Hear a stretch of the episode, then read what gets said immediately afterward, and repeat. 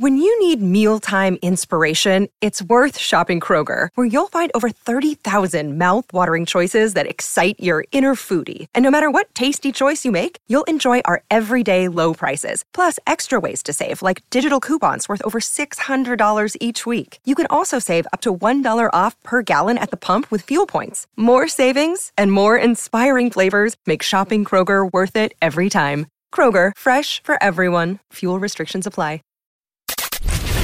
Five, four, three, two, one.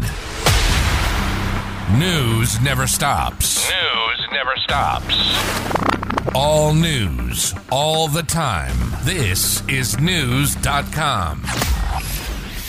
Terrorism remains the top overall foreign policy concern for Americans, but there is a massive split among the political parties. Morning Consult recently asked people about the top foreign issue facing the US overall. Terrorism took the top spot at 61%. However, when broken down by party, it was a much different result.